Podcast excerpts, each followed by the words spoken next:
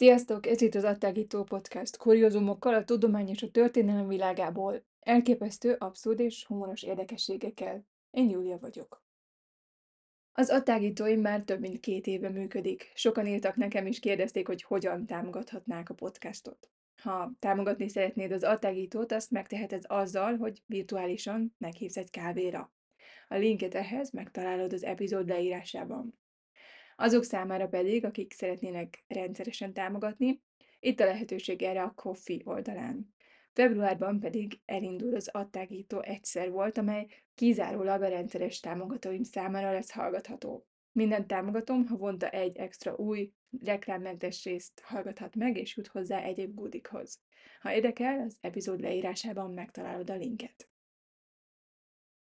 Ezt az évet egy dupla epizóddal kezdtem. A mai rész a Szépség nevében című dupla epizód második része. Az első részt, ami ezzel egy időben jelenik meg, többek között a krokodileáról, a halálos velencei fehér sminkről, mérgező szemceruzáról, a japán szépségek fekete fogairól, a percsasak háremének bajuszos hölgyeiről, lótuszlábakról, belladonna tekintetről és kényszer etetett lányokról szól, akik naponta 17 ezer kilokalóriát fogyasztanak.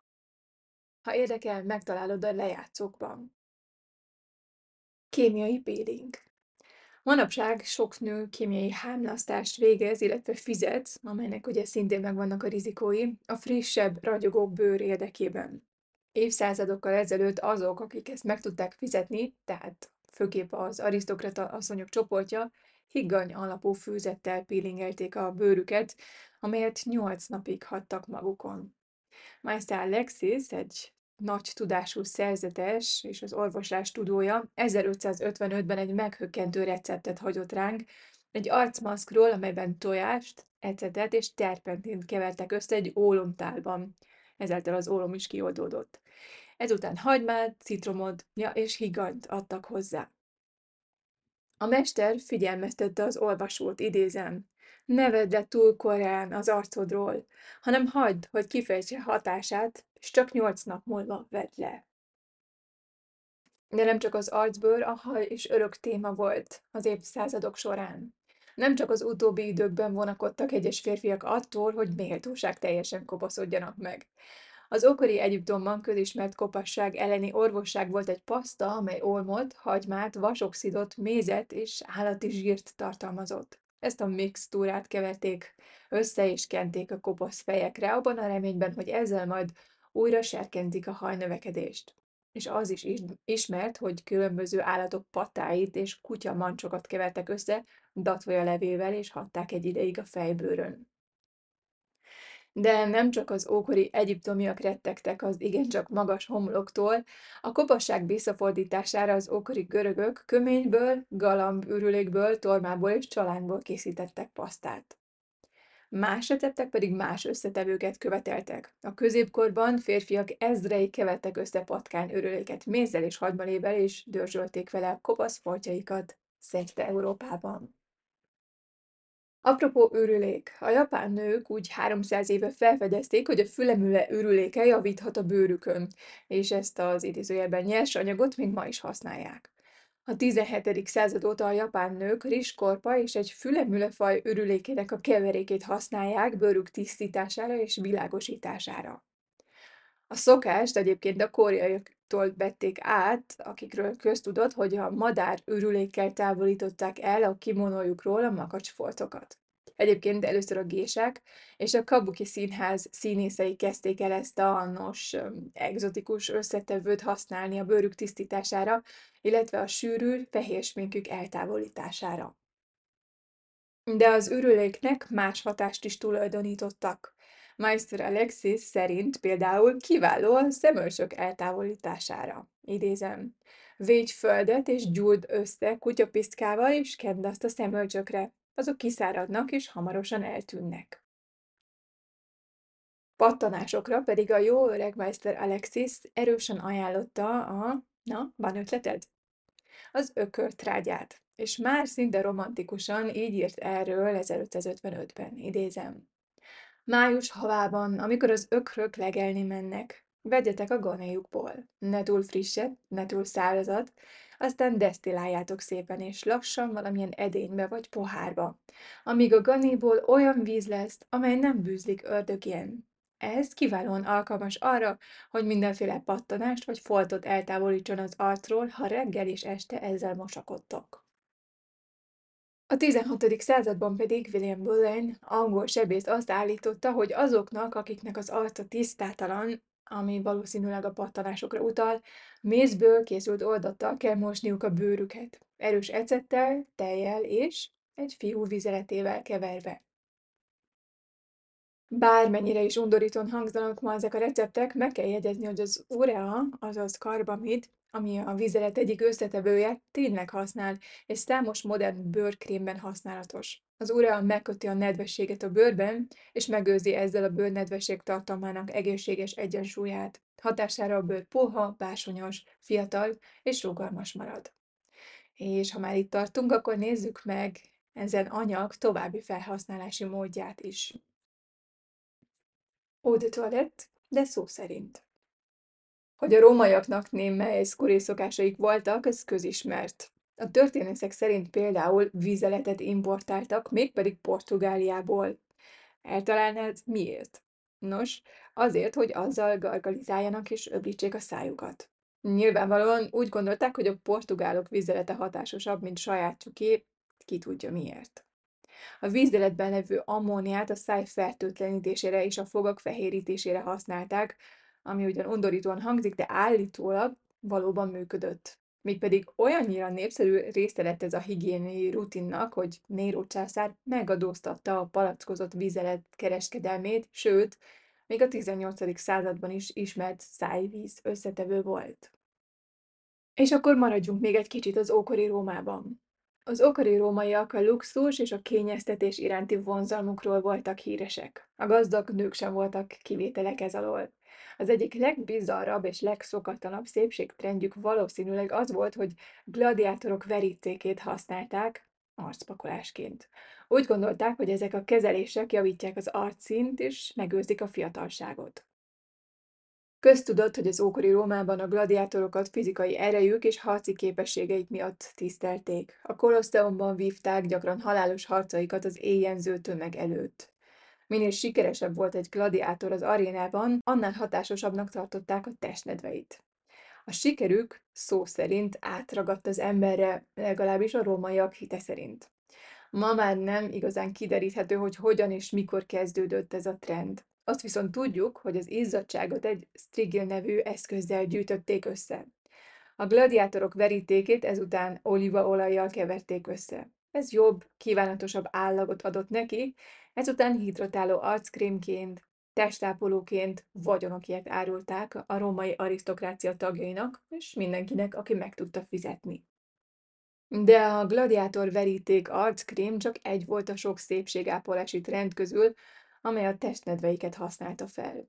Ahogy egyes történészek beszámolnak arról, a vérük egy másik népszerű árucik volt. A sebesült vagy megölt gladiátorok vérét borral keverték és fogyasztották afrodiziákumként. Szépítő érvágás és tuberkulózisos kinézet. Egy lenyűgöző, ugyanakkor kissé rémisztő trend volt a történelem során az érvágás archaikus gyakorlat, amit évszázadokon keresztül gyakoroltak. Általában úgy gondolták, hogy ez helyreállítja az egyensúlyt és eltávolítja a felesleges nedveket.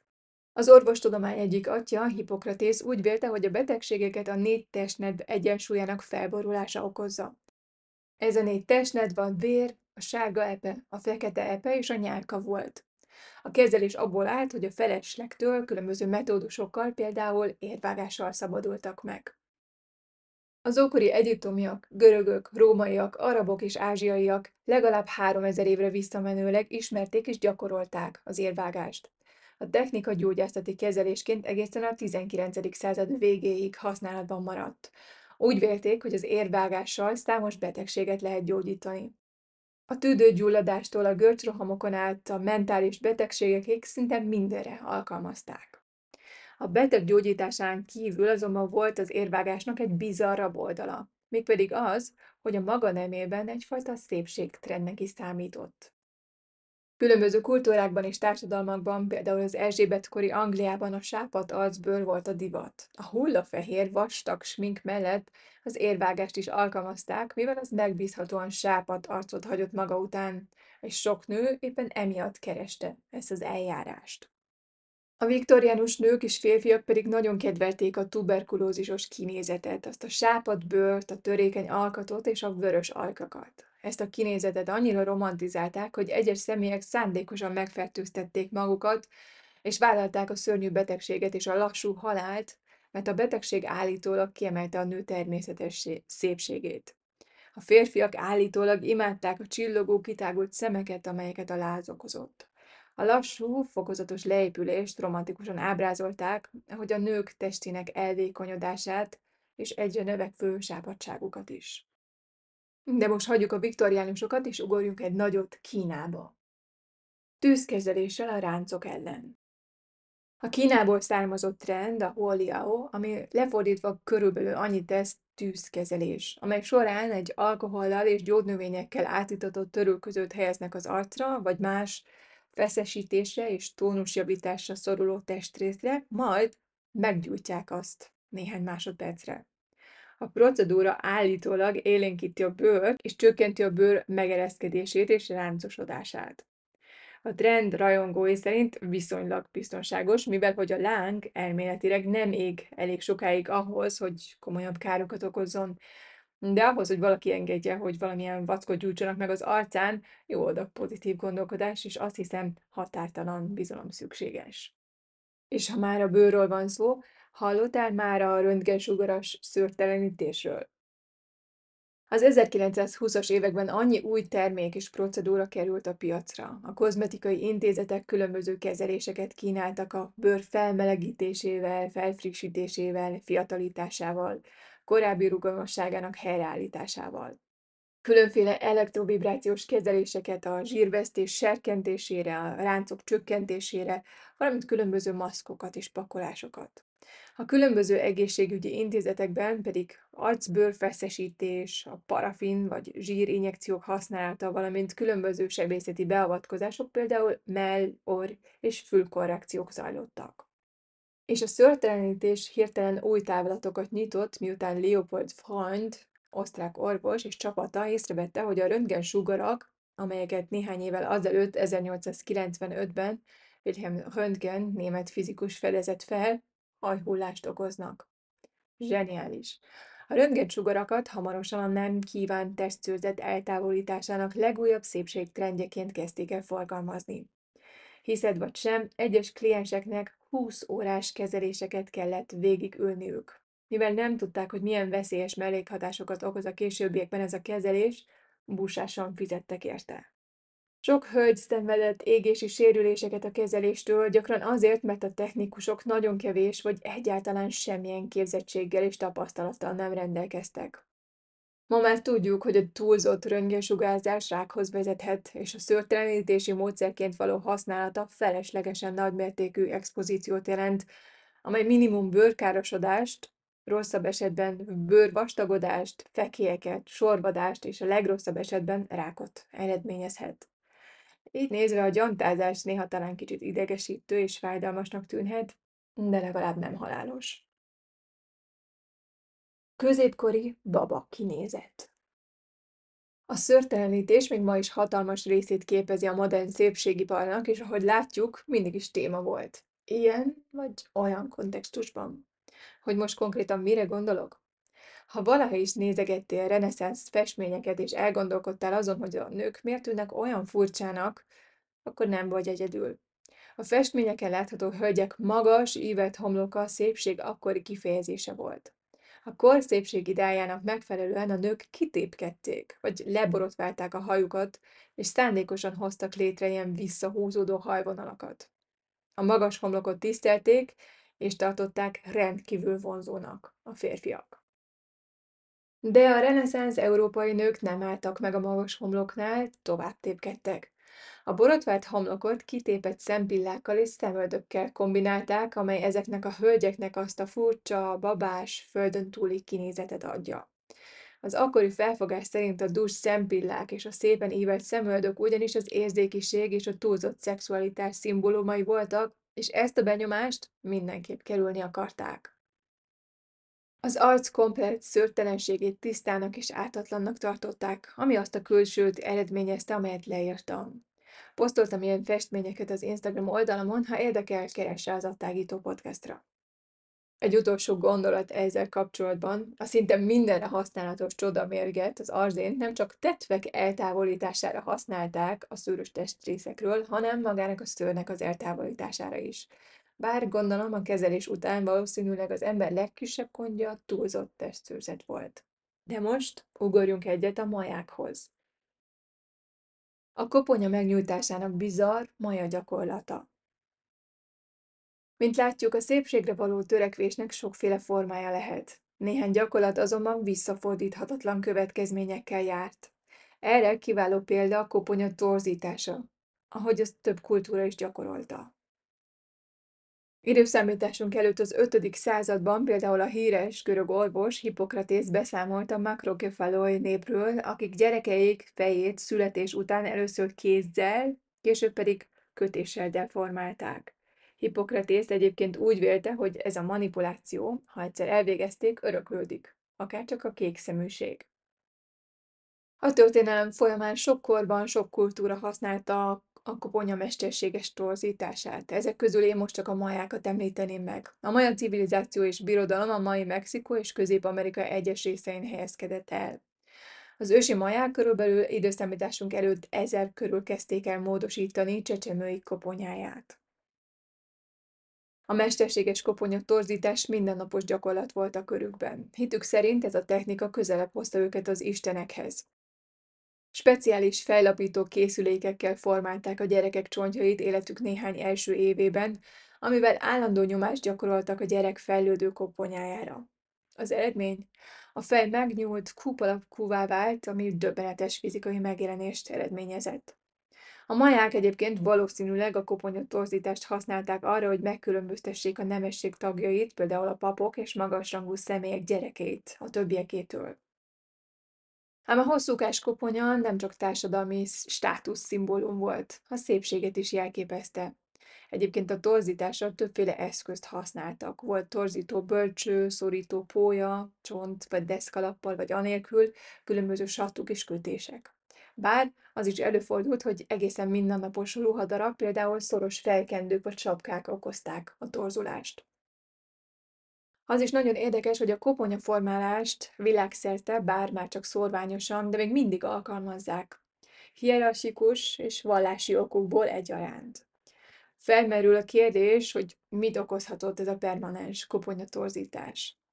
A szakértők véleménye igencsak eltér egymástól. Néhányan bagatelizálják a koponyaformálás okozta változásokat, néhányan azonban azt állítják, hogy ez negatívan hat az agy különböző lebenyeire, és elősegíti az olyan kognitív károsodásokat, mint a koncentrációs és memória problémákat, a látás és motoros károsodásokat, valamint a viselkedési zavarok lehetséges kialakulását. De most hagyjuk a koponyát, és induljunk úgymond délebre. Galant férgek. Az átlagember nem szeretne férgeket az emésztőrendszerében, de tudtad, hogy a parazitát egykor hatékony fogyókúraként reklámozták? A viktoriánus Angliában a reklámok dicsőítették állítólagos előnyeit. Az Egyesült Államokban az első reklámok, idézem, fertőtlenített galantférgek egy tégelyben néven 1900 körül jelentek meg.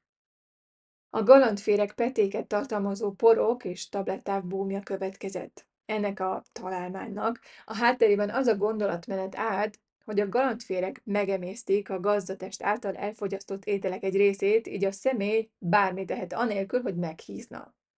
A postán szállított peték gyakran elpusztultak, vagy nem is léteztek, ami igazából szerencsét jelentett, mert egy galantféreg fertőzés fejfájást, agybelőgyulladást, görcsös rohamokat, sőt, akár demenciát is okozhat. És még egy kusztusos apróság, a galantférgek az ember testében akár 10 méteresre is megnőhetnek, évtizedekig is életben maradhatnak, ráadásul hermafroditák, ez pedig azt jelenti, hogy a szervezetben is képesek így vagy úgy szaporodni. Ez tényleg nem érő meg. Az interneten egyébként terjeng az a mítosz, hogy Maria Callas, opera énekesnő, körülbelül 50 kilót fogyott a galandféreg diéta segítségével. 1953-ban Maria Callas több mint 100 kilót nyomott. Ezután egy év alatt körülbelül 40 kilót adott le, bár ez nem a galandféreg diétának, hanem egy speciális hormonterápiának volt köszönhető. Callas sógornője szerint 1953 végén nagyon nagy dózisban szedett, szállított pajzsmirigy kivonatot és különböző hormonokat, amelyek nagy mértékben felgyorsították az anyagcseréjét, aminek következtében nagyon rövid idő alatt nagy mennyiségű felesleges zsírt égetett el. A kezelés során, amelyet egy svájci orvos végzett, Kallasznak állítólag jódot is injekcióztak közvetlenül a pajzsmirigyébe, hogy pajzsmirigy túlműködést idézzen elő, ami csökkentette a súlyát, de nagyon káros volt az egészségére. Az azonban feltételezhető, hogy Maria Callasnak időnként volt kalandféreg fertőzése, mivel néha nyers húst, illetve májat fogyasztott, hogy erőt gyűjtsön, különösen ha énekelnie kellett. A nyers hús fogyasztásával megfertőződhetett szarvasmarha vagy sertés galant- galandféreggel.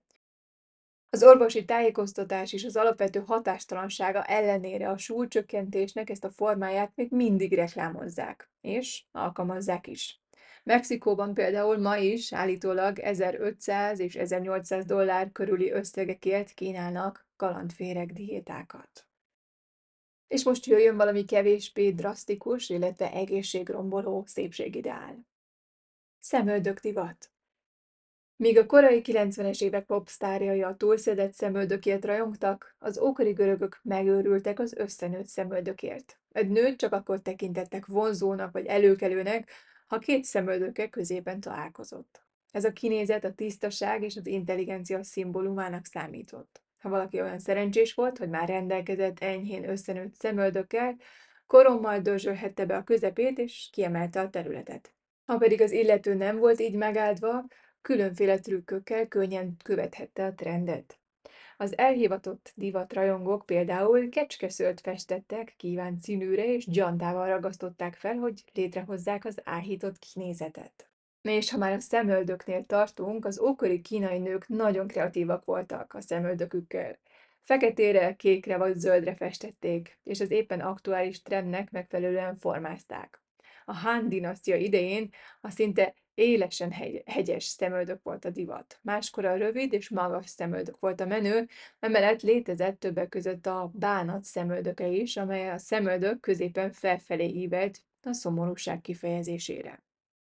És ha már Kínában időzünk, nézzünk most az ókori kínaiak körmére. Az ókori Kínában sok magas státuszú ember eszméletlen hosszúra növesztette a körmét, hogy ezzel szimbolizálja gazdagságát és hatalmát.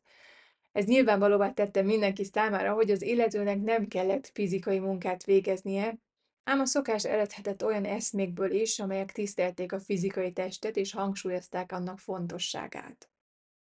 Mivel a hosszú körmök egyfajta státuszszimbólumok voltak, a körmök védelme fontossá vált. A Ming és a Qing dinasztia idején a felsőbb osztálybeli nők speciálisan díszített körömvédőket használtak hosszú körmeik védelmére és díszítésére.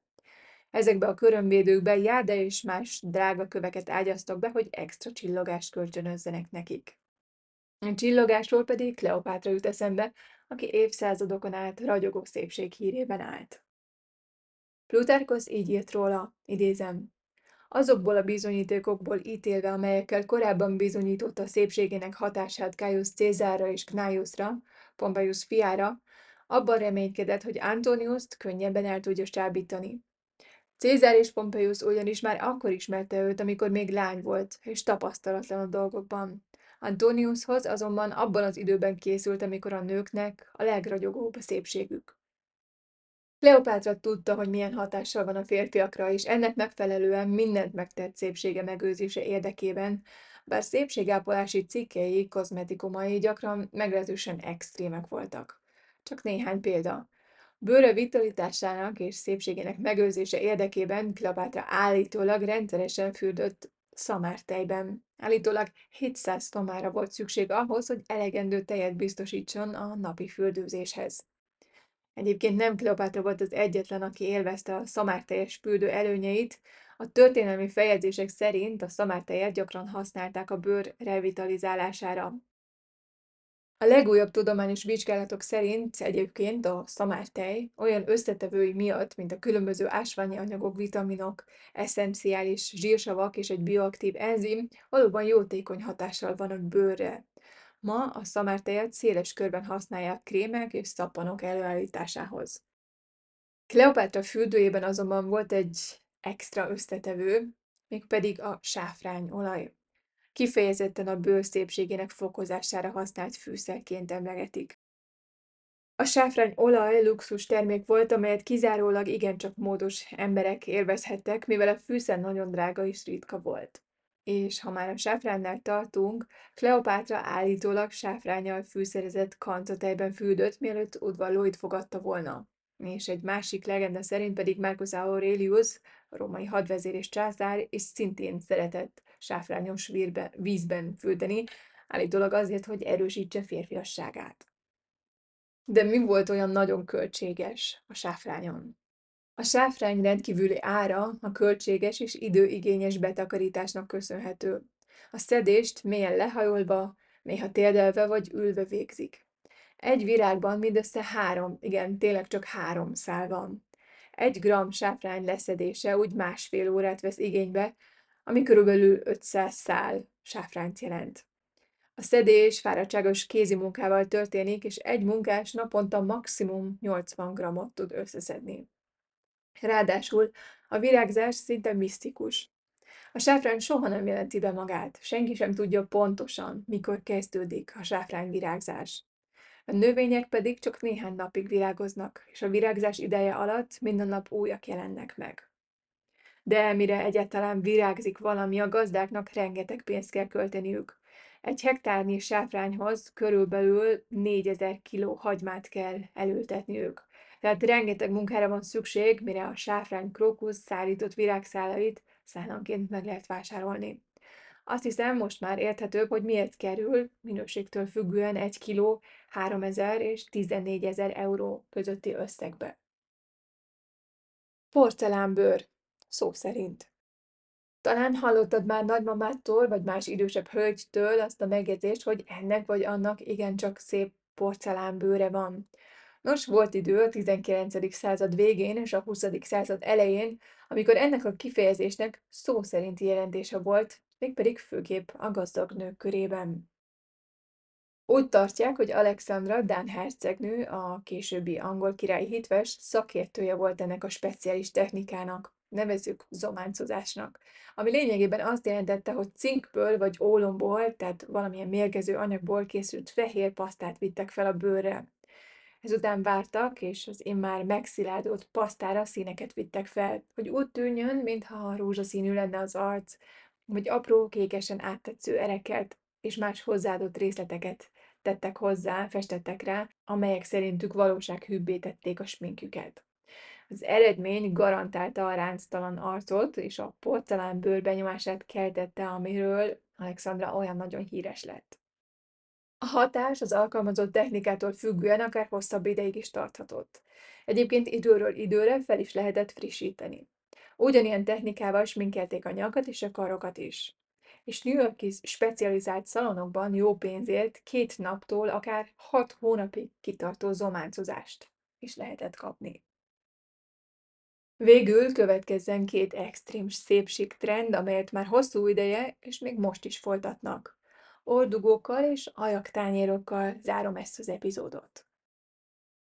A morszitos számára a nagy színes ajaktányérok a szépség szimbólumai. Ezt az érdekes kiegészítőt gyakrabban viselik az újdonsült és hajadon nők, mint az idősebb, gyermekes házas nők. Általában különleges alkalmakkor és fontos szertartásokon, például esküvőkön viselik. Az ajak lemezek elkészítéséhez a lányok alsó ajkát a seldülőkor végén felvágják, és két alsó metszőfogukat kiütik. Az agyaktányérokat a lányok maguk formázzák és égetik ki. Egyre nagyobb és nagyobb lapokat használnak, hogy fokozatosan nyújtsák az alsó alkakat. A fülcimpákat gyakran ugyanígy díszítik. Gyakran olvasható, hogy az ajaklemez mérete összefügg a mennyasszonyi árnagyságával, és így a nő státuszával. Ennek a feltételezésnek azonban ellentmond az a tény, hogy a legtöbb házasságot, és így a főlegény családja által fizetendő mennyasszonyár összegét is előre egyeztetik. Valójában úgy tűnik, hogy ez inkább egy felnőtté válási rítus. Végül az apateni nők egyszerre tűnnek vadnak és egyedinek, nagy fából készült oldugóik és függőleges tetoválásaik miatt, amelyek az arcukon és az állukon találhatók. Az ordugók behelyezésekor az orrok oldalait vékony bambuszpálcikákkal szúrják át, majd addig feszegetik, amíg aztán a fadugók beférnek. A legenda szerint az apattani nőket tartották a legszebbnek a régióban. A szokatlan tetoválások és az oldugók eredeti célja állítólag az volt, hogy az apatani nőket kevésbé vonzóvá tegyék, ezért más törzsbeli férfiak ne fontolgassák, hogy feleségül veszik őket. És ezzel a Szépség nevőben című dupla epizód második része végére értünk. Az első rész már szintén hallgatható a lejátszókban. Ennyi volt az attágítás mára, remélem tetszett a mai rész. Mint mindig, most is posztoltam további infókat és fényképeket az Instagram oldalamon. Mindig nagyon-nagyon örülök néhány visszajelzésnek és kommentnek, és nagyon-nagyon szépen köszönöm azt a sok üzenetet, amiket az Instagramon írtatok. Hamarosan újra jelentkezem, addig is maradj szkeptikus, maradj kíváncsi.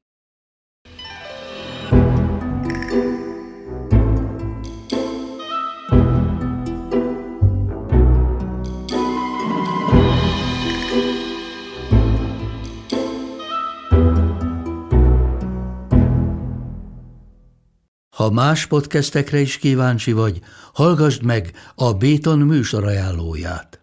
El tudod képzelni, hogy a podcastet, amit éppen most hallgattál, fél év múlva már a mesterséges intelligencia generálja? Mi sem. De ha érdekel, eljött már a gépek lázadása. Hallgass bele az Embertelen podcastbe. Orsós Lajos vagyok, a műsor házigazdája. Egyelőre még élőben. Egyelőre. Fedezzük fel együtt, hogyan ismerkedik, randizik, mesél és vitatkozik Betty és Péter, két teljesen mesterséges intelligencia. Lajos, a podcast címét mond még egyszer, Léci. Oké. Okay. Embertelen podcast. Ez a műsor a Béton közösség tagja.